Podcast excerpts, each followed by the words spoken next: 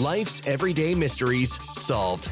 The Doctor Joe Show on C J A D eight hundred. There's antimony, arsenic, aluminum, selenium, and hydrogen, and oxygen, and nitrogen, and rhenium, and nickel, neodymium, neptunium, germanium, and iron, americium, ruthenium, uranium, europium, zirconium, lutetium, vanadium, and lanthanum, and osmium, and astatine, and radium, and gold, protactinium, and indium, and gallium, and iodine, and thorium, and thulium, and thallium. Well, there's yttrium, ytterbium, actinium, uh, rubidium, and boron, gadolinium, niobium, iridium, and strontium, and silicon. When the question that I asked this morning on the uh, trivia show was not answered, so I'm going to give you a chance to see if you can come up with uh, some kind of an answer here. Thomas Edison and Harry Houdini, uh, as far as we know, never met in real life, although they were contemporaries. But there is a link between Houdini and Edison. I'm looking for what that link is. And indeed, it is a very interesting one. So we'll leave that be our first question for today.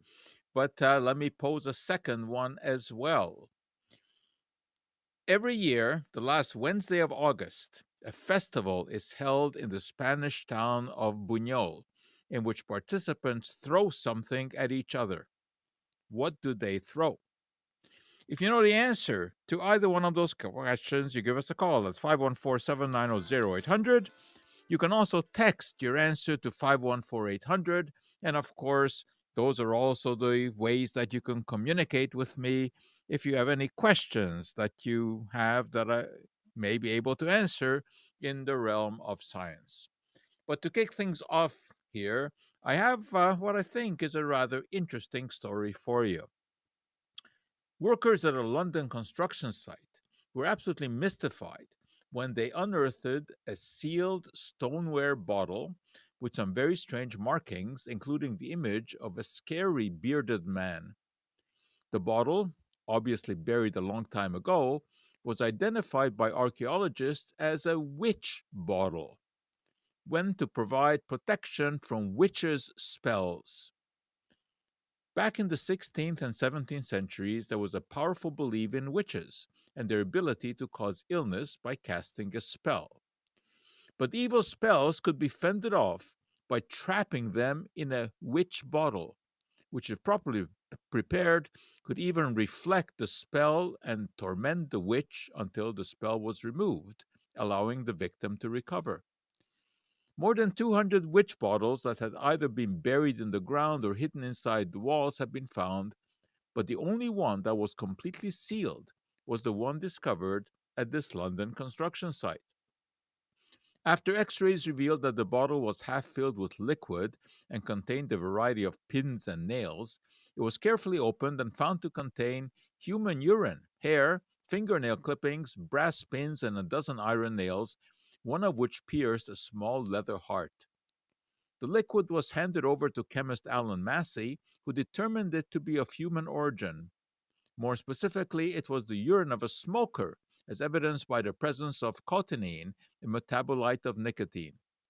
Historians suggest that the shape of the bottle represented the witch's bladder, and the nails and the bent pins immersed in urine would somehow cause the witch to suffer pain every time he or she passed urine. The only option for the witch was to remove the spell. As far as the leather heart pierced by the iron nail goes, we can only assume that it was to cause heartache for the witch. The hair, nail clippings, and pieces of what may have been belly button fluff were perhaps placed in the bottle to identify the person or persons who were to be protected or cured. The bearded face etched into the bottle was probably there with hopes of scaring off evil. Such superstitions were understandable at a time when there was little understanding of disease, and when physicians did not have much to offer in terms of effective remedies. But what can we say about the numerous formulas offered today on the internet to prepare witch bottles, to protect against entities, spirits, demons, and negative energies? I'm not kidding you. They are there. And they even throw in some scientific terms. Like this one. After charging, the bottle becomes an energetic trap for any force that intends to cause you harm. It is aligned to your energy field through the use of your own D N A. What is to be put into the bottle?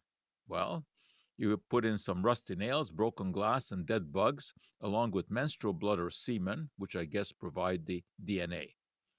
As you fill the bottle, you have to recite the following. Insects from beneath a rock, needles, nails rusting fast, keep all harm inside and locked within this dungeon and made of glass. Then you start peeing into the bottle to provide a link for the energy to follow into the jar and remain there. And then follow this by adding three pinches of salt and a handful of earth, feeling its connection to the planet and its ability to transform waste into fertility. You then seal the bottle with drippings from a black candle as you intone, I charge you, bottle, to trap all harm. Keep me safe away from danger. Inside darkness calls to darkness to be carried below into the grave. And then you have to bury this bottle. We're told not to worry should the bottle be disturbed or broken, since the negativity will not be released because it has already been neutralized by the salt and the handful of earth. But alas, we're informed, the bottle will cease to function. No problem, as a replacement can be readily made. The ingredients are not hard to gather. Well, granted, uh, not many people today are likely to be making use of witch bottles, at least not of the variety I just described, but there are plenty of witch bottles available for purchase. They're just not called witch bottles. That's because we're too smart these days to believe in witches' spells. But how about a belief that illness stems from a disruption of the body's energy field, despite the fact that there is not one iota of evidence that any such energy field exists? Yet, you can buy an electrophysiological feedback X-roid machine, or a Q-wave harmonizer, or just a simple hologram equipped with energy bracelets to realign or repair the body's non-existent energy field that has been disrupted by exposure to the damaging effects of modern life, such as electromagnetic radiation, genetically modified foods, and of course, chemicals. These devices have as much chance of affecting our health as a witch bottle.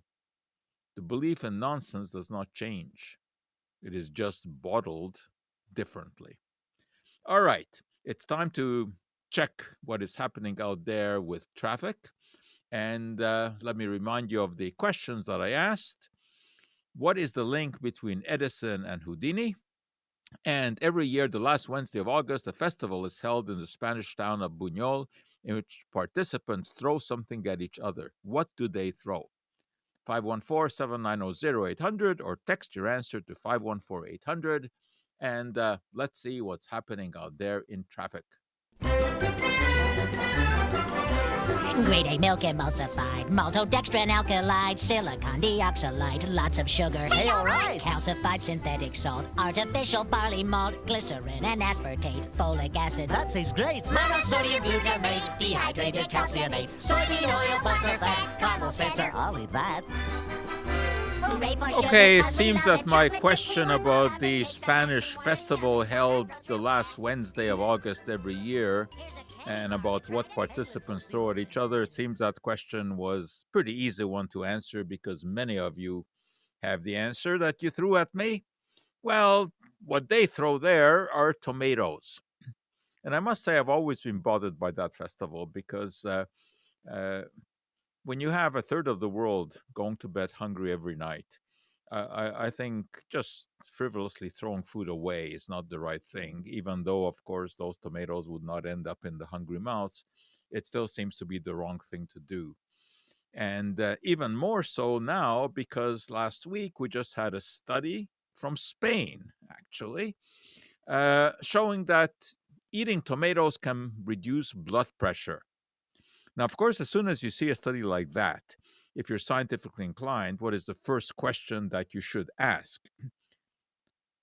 How many tomatoes do you have to eat in order to have an effect? Well, interesting enough, when you look at that study, it was just one large tomato, or the equivalent of that in tomato sauce, which uh, lowers blood pressure. Interesting. Don't lo don't think of ketchup, though, because that's full of sugar. But eating a tomato every day, not a bad idea at all. Now, the second question, I asked about the connection between Thomas Edison and uh, Houdini. And uh, so far, I don't have a correct answer to that. Even James uh, doesn't get this one right. He thought it had something to do with spiritualism, uh, which, of course, Houdini was very much against. And uh, Edison may have been trying to detect spirit somehow. No, that's not what I'm after. Okay, on the line, we also have Kenny, who's always on the line. And Kenny, let's see if you can break your uh, losing trend here and come up with a correct answer. Hey, Kenny. Hi, uh, Doctor Joe. Afternoon. How are you? Okay. The, the, the, the Henderson and Lutini, uh, uh, they do the, uh, between the links, the connection, they do the, in, in the nineteenth century, the movement, English textile workers, the Lutini's members, back in the nineteenth century. No, your losing streak continues. Okay, uh, let's see if Marsha has the correct answer. Marsha. Well, I, this is definitely a guess, but I have a feeling that Harry Houdini was either uh, superstitious or phobic in the dark, and that he put himself in a coffin that he had to escape from, and he used an electric light that Thomas Edison perhaps put in there for him. No, but that sounds like a pretty good story. Yeah, I think no. It sounds like something I read in a novel. Yeah, well, that's that's not it. Doesn't that's sound like it. the right one. Okay, no. good, good okay. question. We'll keep doing it. All right. So you know what? Let, let me let me give a clue, because I'd like to see if we can eventually get the right answer to this. It has to do something with sound. Has to do something with sound. So we're looking for the connection between Houdini and Thomas Edison, and uh, the answer has something to do with uh, with sound. All right. But given that my tomato question was uh, answered, uh, let me pose another one. If you visit the Shetland Islands, you may see a storm petrel. A storm petrel. What is that? So what is a storm petrel that you can see on the Shetland uh, Islands? If you know the answer to that, you give us a call, five one four, seven nine zero, zero eight hundred. Okay, yeah, let me regale you with another interesting story.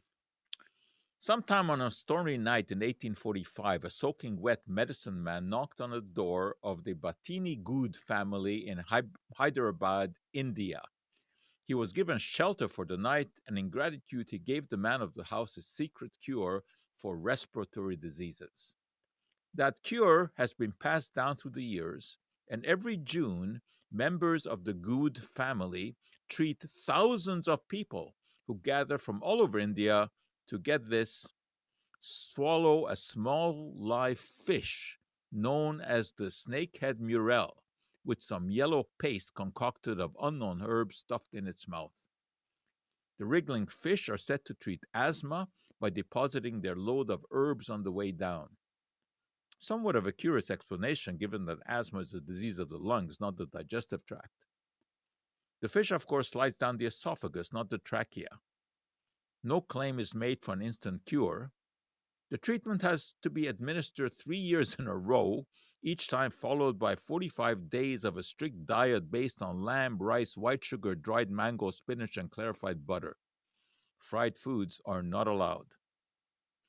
Could there be anything to this bizarre regimen? Since no attempt has ever been made to follow the fish swallowers, there's no clinical evidence, pro or con. As far as the composition of the formula goes, the family maintains that it must abide by the promise given to the holy man not to reveal it. The remedy would lose its effectiveness if commercialized, they maintain. This argument does not sit well with conventional physicians and rationalist organizations in India, who claim that the Batini regimen has no scientific rationale and may actually distract patients from effective treatments. They therefore petitioned the government to at least check whether the formula contained any potentially harmful ingredients. Well, no harmful ingredients were found, and an Indian high court concluded that although fish therapy likely has no medicinal value, it could not interfere with matters of faith. And so the wacky treatment known as fish prasadam for asthma continues. Without a careful analysis of what the formula contains, it would be unscientific to dismiss any potential for helping with asthma. After all, until the advent of bronchodilators and steroids, the mainstays of current therapy, uh, asthmatics look to Ma Huang, an ancient Chinese herbal medicine for relief.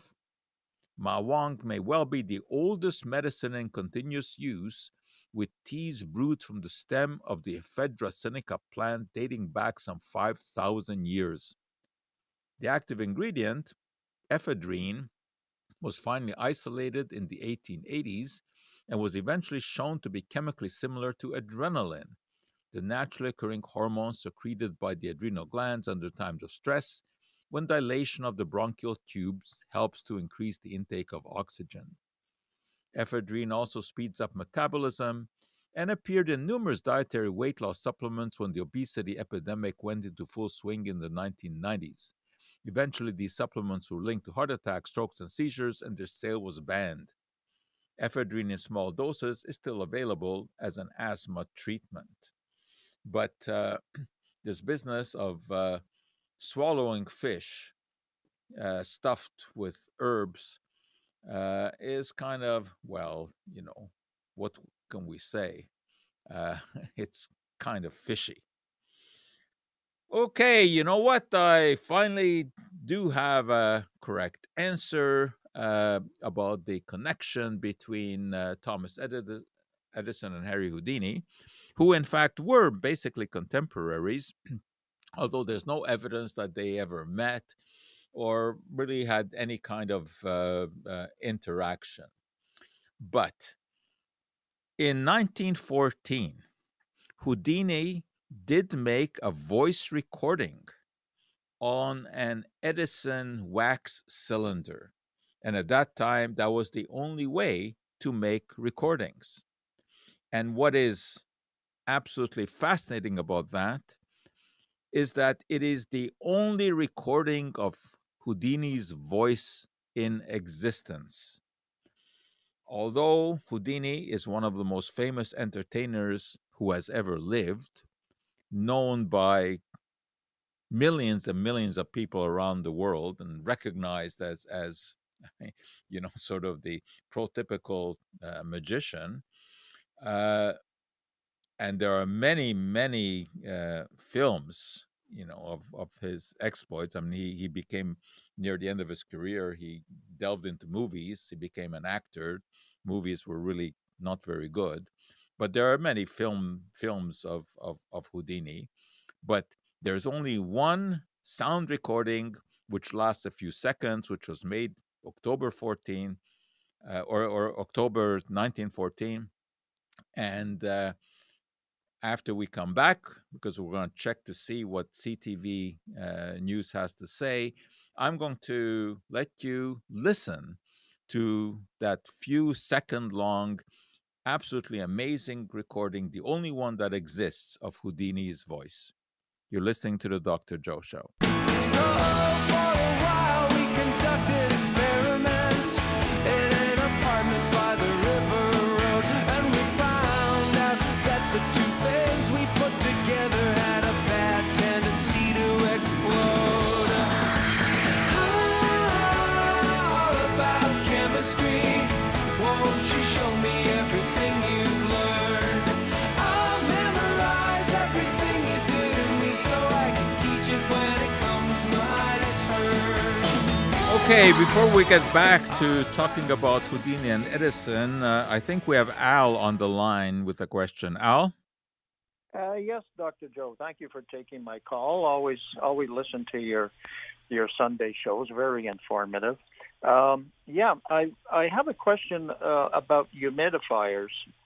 Uh, we have a, a honey well. It's a single-room small humidifier that uh, that we uh, we run every night, and I'm using uh, filtered water uh, through a, a Brita tap filter. Now, what we've noticed is that there's in the mist there, there's a residue of a fine white powder. Yes, okay, because the the, the it's, it's, the uh, Brita filter is not the one that you need to use for that, because what you are seeing are deposits of calcium carbonate and magnesium carbonate. Those are the min minerals in the water, and the Brita filter is not designed to remove minerals from the water. It re removes different kinds of impurities, but not minerals. Okay, the so, question I have is, uh, other than using distilled water, which would become very expensive and very difficult to uh, to make uh, at home, um, what other solution is there to prevent that white uh, powder from uh, from uh, forming in, in the room? Yes, you, you can buy special filters that are to be used with dehumidifiers, with humidifiers, and those are designed to remove the minerals. And you, you can get those in, in you know, hardware stores, uh, uh, you know, Canadian Tire, places like that. Okay. Would this be a filter that would fit on the tap, or does it have to go into the water line? There are several. No, no, it doesn't need to go into the water line. There are several different kinds that are self-standing. Uh, and uh, there are some that it looks like a funnel, and you just pour the water uh, through it. Uh, so there are there are all kinds. I'm I'm sure that if you you check on Amazon, you can find. Uh, okay, so that um, that white powder. It's, it's is called that, it. Yeah, you what you want to look for is, is a demineral demineralizer is what you want to look for. Okay. A filter that, that removes minerals. And the white powder is calcium chloride. Is that correct? The, it's cal no, it's calcium carbonate and magnesium oh, carbonate. carbonate. Okay. Yeah. Okay. Okay. Well, I mean, thank it's not. You. That's... It's it's not the, the the white powder is is unsightly, and you don't really want to breathe it. But it's not it's not toxic. No. Okay. Well, that's okay. Uh, that's wonderful. And uh, making your own distilled water would be a very lengthy process.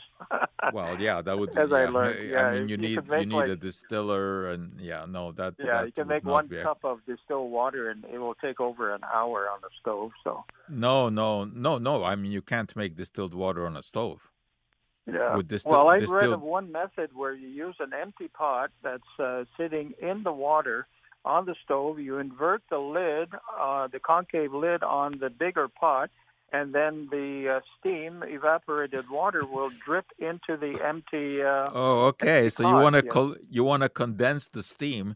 Yeah. Yes, yes. Well, that would that that would give you distilled water, but that would be a very very time consuming process. Oh yeah, oh yeah. yeah. One cup in one hour it probably yeah. takes ten hours to fill the humidifier. Yeah. You know. And okay, imagine all you, Doctor the energy. Bill. Imagine all the energy you're wasting by heating oh, that yeah, water. Yeah. The hydro okay. bill would go up. That's yeah. Okay. Thank you, Doctor All right. Thank you. Let me get back now to, to Houdini, and let me set the stage for you here. Houdini was not only a magician, uh, actually he was much better known for his escapes, escaping from handcuffs, straitjackets, et cetera. His first uh, really classic escape was from what was known as the milk can. And this was a, a large metal can uh, into which a person could fit. So he would be put into this can. It would be filled with water, and a lid would be clamped on, and then a curtain would surround it, and uh, he would escape. And uh, when the curtain was removed, the milk can was still fully intact with the top lid on. This was followed by his most famous escape, which was the Chinese water torture cell escape. In this, uh, his uh, feet were shackled, and he was lowered headfirst into uh, the cell, which was roughly the, the uh, size of a telephone booth, so uh, the body would hardly fit into it, and he would be lowered head down. It would be filled with water, and it would uh, be capped, and the lid would be padlocked. So there he was, unable to breathe, head first in the water, in a, this compartment in which you couldn't even uh, imagine him being able to turn around. And then a curtain was placed around uh, the, the cell. And within a few minutes, uh, Houdini uh, would emerge, uh, obviously uh, dripping wet and breathing heavy, uh, to the cheers of the audience. And when the curtain was raised, the uh, Chinese water torture cell was seen, and uh, it was still capped, and the top was still locked in place. It was an absolutely mystifying uh, escape, and uh, the uh, the cell itself was uh, eventually, on Houdini's death in nineteen twenty-six, was was willed to his brother Hardeen, and it ended up in the uh, Niagara Falls Houdini Hall of Fame Museum, where unfortunately it was mostly destroyed by a fire in nineteen ninety-five, although it was restored by uh, uh, Johnny Gunn, who's a, a creator of magic illusions, and um, it um, was sold at auction to David Copperfield for one hundred fifty thousand dollars. Houdini maintained that he would pay one thousand dollars to anybody who would show that it is possible to breathe while being upside down in this uh, cell. And of course, he never had to pay that out, because indeed it is not possible to breathe in, in that uh, situation. So anyway, what you're going to hear now, and um, it's it's very difficult to uh, to understand because it's not a very good recording, but it was his, uh, he was practicing his introduction to presenting this illusion on stage. So first, let me tell you, let me just to read to you the transcript of this uh, uh, little uh, audio clip. So this is what Houdini was saying. Ladies and gentlemen, introducing my original invention, the water torture cell. Although there is nothing supernatural about this, I am willing to forfeit, forfeit the sum of one thousand dollars to anyone who can prove that it is possible to obtain air inside of this torture cell when I'm locked up in it in the regulation manner after it has been filled with water. Should anything go wrong when I'm locked up, one of my assistants walks through the curtain, ready to rush in, demolishing the glass, allowing the water to flow out in order to save my life. I, Houdini, October twenty-ninth, nineteen fourteen, Flatbush, New York. So that's what it is. And I'll, I'll try to see if, we, if you can hear any of this.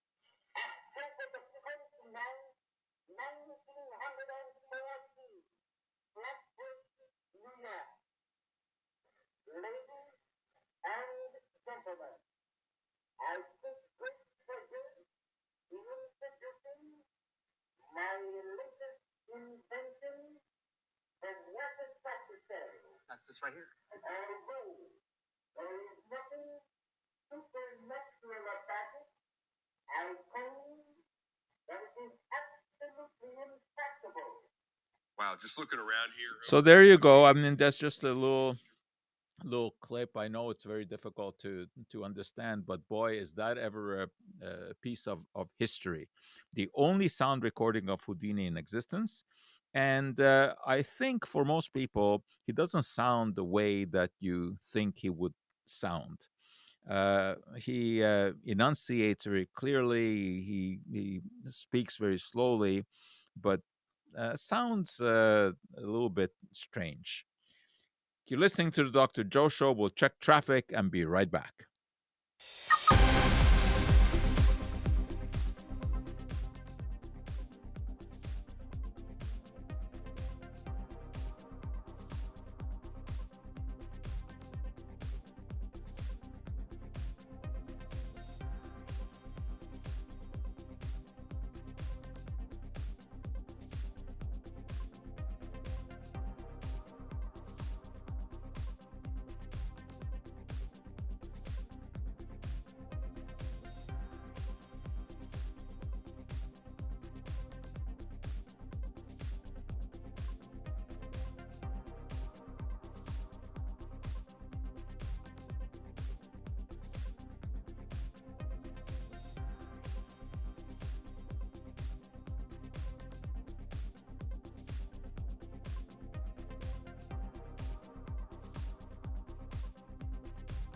Montreal's home for live sports and sports talk. T S N six ninety. Suzuki in center.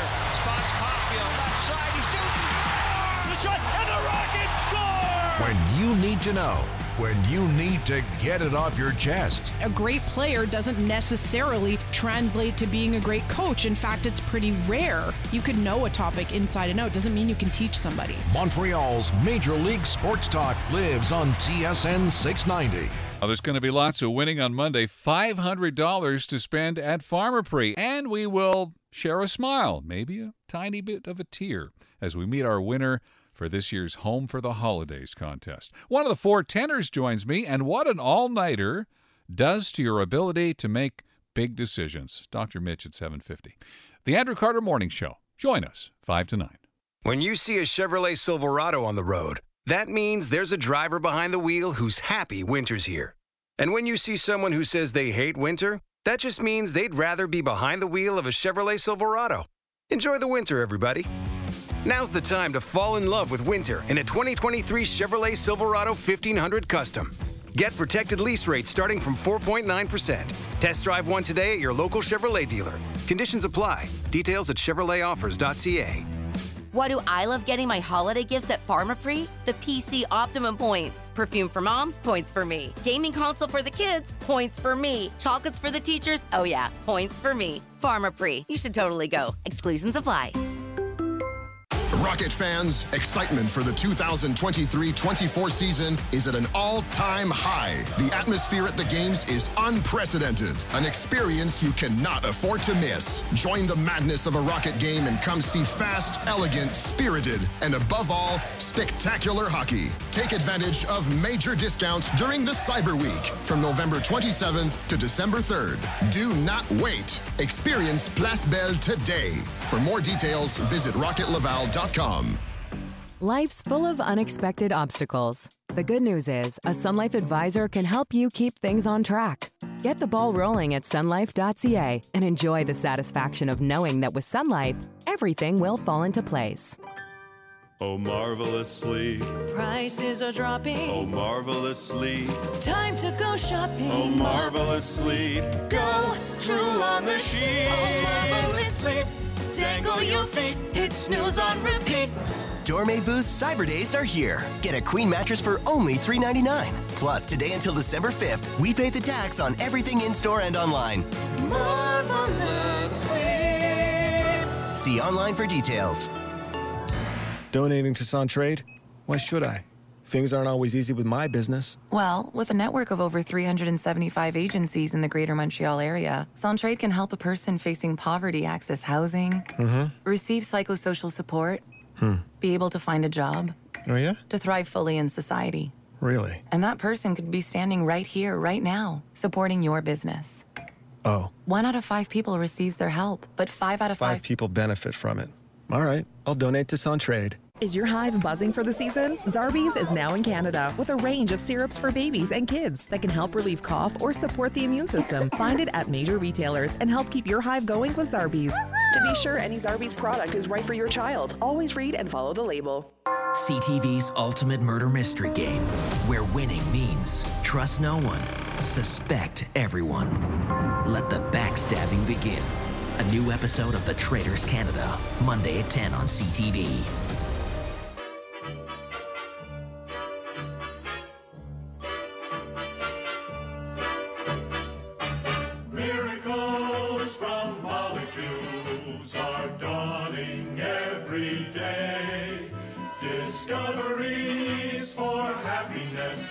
In a fabulous array of never-ending searches on by men who dare and plan, making minor miracles from molecules for man.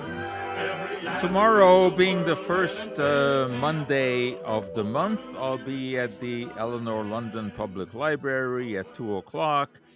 to uh, regale the audience with some uh, interesting science stories and also answer questions. Everyone, of course, is welcome. It's free, and uh, it's a highly interesting and visual presentation. So it's uh, at the uh, Eleanor London Public Library, which is right across the street on Cavendish from what we used to call the Cavendish Mall, but now it's called Cartier Cavendish. And uh, you're all invited two o'clock tomorrow for the uh, presentation. So I did have a correct answer to my question about uh, visiting the Shetland Islands and seeing the storm petrel. I asked, what is that? Well, the Shetland Islands are famous for sheep and wool, but the islands are also home to the storm petrel, an unusual bird with a very high fat content. Islanders used to catch the creatures, dry them, fix their feet in clay, and thread a wick through their beak. Then they would light the wick and burn the dried bird for illumination. The Danes did the same thing with the great auk, auk, a bird that has since become extinct. They inserted a wick into the dead bird's belly and burned it. The less macabre were satisfied with burning whale oil. Well, aren't you glad we now have electricity? And they have that on the Shetland Islands too. And they have a lot of tourists who are going there not only for the sheep and the wool, but they're going there to look at the places that we see on Shetland. The great series on uh, television, uh, detective series from Britain. You can see it on BritBox, uh, one of my favorites called Shetland. You'll really enjoy it. There are several seasons uh, of that. And uh, I've not seen a storm petrel on the show, but then again, I've not uh, looked for it. All right, I've got another question for you. Uh, the Romans called it Hydrargyrum. Hydrargyrum. What do we call it today? So, Romans called it Hydrargyrum. What do we call it today? Uh, let me get back for a moment to what I was talking about with uh, Houdini's Chinese water torture cell, which incidentally had nothing to do with China. Uh, it's just that uh, uh, in those days, magicians liked to link things to, to uh, China because it all seemed so mystical. Anyway, the, uh, the water torture cell now is in David Copperfield's private museum in, in Las Vegas. And uh, Uh, you can't visit it, uh, but uh, there are some videos on YouTube that you can watch, which are very interesting, because uh, he has collected some absolutely amazing things. Uh, he is an inveterate collector of, of uh, magic memorabilia, and especially is very fond of, of Houdini. He has uh, Houdini's uh, original milk can from which he uh, did his escape. Uh, and he's got this, uh, uh, the version of the Chinese water torture. I say version because, as I said, the original burned in the fire in, in Niagara Falls. Uh, but the frame, the metal frame and the glass survived, and Johnny Gunn rebuilt it. And uh, it really looks like the original because, of course, there are many, many uh, pictures of the, uh, of the original. Now, there's one, one um, question that I am unable to answer, and I've read numerous books on Houdini, numerous articles, interviewed people, and it's about his final performance here in Montreal. And I'm sure many of you, of course, know the story uh, because it has been told so often, and I've told it, of course, uh, that it was uh, a McGill uh, student by the name of J. Gordon Whitehead, who in the dressing room of Princess Theatre, where Houdini was performing, punched him in the stomach um, after, uh, you know, saying that he had heard that Houdini was able to withstand punches to the stomach, that he was in such great physical condition. And uh, Houdini wasn't paying all that much attention. He sort of grunted a yes, which uh, Whitehead, I guess, took to mean, okay, I can go ahead. And he punched him. And uh, it turned out that he, He ruptured his appendix, which caused his death in Detroit uh, days later. Uh, but there are questions about this, including whether or not he was already suffering from appendicitis before, and that this just, you know, put it over the over over the top. But the question that I, I, I have not been able to answer is whether or not in that final performance in Montreal, uh, after he had been punched, whether or not he performed the water torture uh, cell escape. Now, I have a copy of the program at the Princess Theatre that was used. And it is listed on the program. However, we also know that before coming to Montreal on October eleventh in Albany, where he was performing the, the escape from the, the Chinese water torture cell, as he was being raised with his feet shackled uh, and just prior to being, you know, put head down in, into the cell, uh, the, the shackles kind of twisted as, as one rope kind of turned, and he twisted his ankle, and he was hobbling after that performance in, in Albany. And uh, it isn't clear whether or not when he came to Montreal, even though this was on the program, whether or not he performed it. I suspect that he did, because for Houdini, it was always the question of the show must go on. And he had performed many times uh, feeling sick for all kinds of reasons. So it's very possible that he would have still done this, even though his ankle was in, in tremendous pain. Um, unfortunately, uh, I've uh, tried to find people who were at that performance of Houdini's here in Montreal in nineteen twenty-six. Of course, those people now would be very difficult to, to, to find, because in order to remember details of that, you know, performance, they would have, I think, had to be at least, well, you know, I don't know, ten, twelve years old. So there are not many of those people uh, uh, around. Uh, so I don't really know whether or not in that final performance he he did the Chinese water torture uh, cell. Um, it was also on the program in Detroit, and they went to Detroit from, from Montreal. And there he did not perform it. Uh, the show was stopped at intermission because he was unable to go on. Uh, he was already uh, feverish, tremendous pain due to the uh, burst appendix, and uh, he was taken to the hospital from the theater, and uh, he lingered uh, for three days.